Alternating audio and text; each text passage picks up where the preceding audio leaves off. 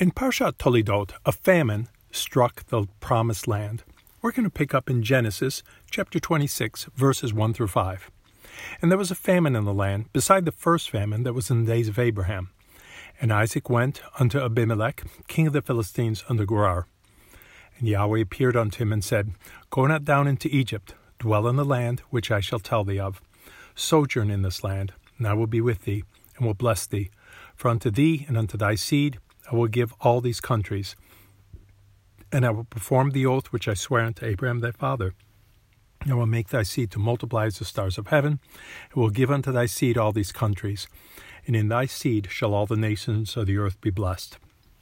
Because that Abraham obeyed my voice, and kept my charge and commandments, my statutes, and my laws. The Almighty told Isaac that he must not leave the promised land.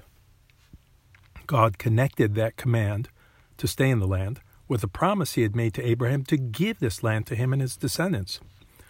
In last week's Torah portion, Chayei Sarah, Abraham told his servant to find a wife for Isaac. But Abraham warned the servant twice not to take Isaac out of the promised land. In this week's portion, the Almighty Himself warns Isaac not to leave the promised land.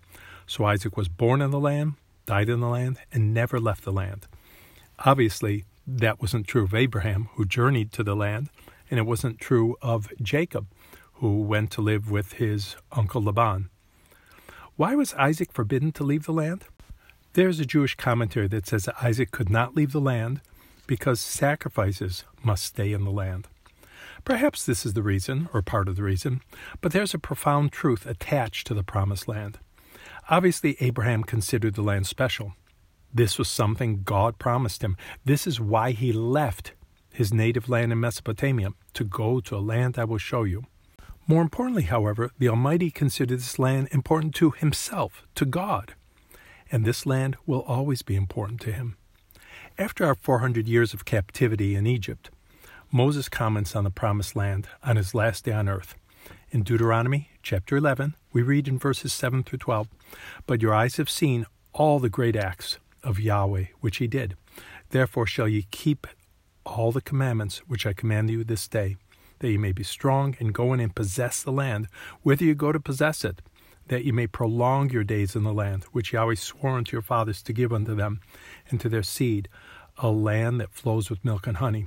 For the land whither thou goest in to possess it is not as the land of Egypt, from whence ye came out, where thou sowest thy seed and waterest it with thy foot as a garden of herbs, but the land whither you go to possess, it is a land of hills and valleys, and drinks water of the rain of heaven a land which Yahweh their God careth for.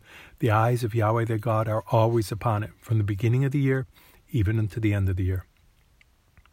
The land of Israel represents one of God's most repeated promises throughout all the scriptures. The Almighty's very reputation and faithfulness rest on His word being true, and the Almighty swore to give this land to us.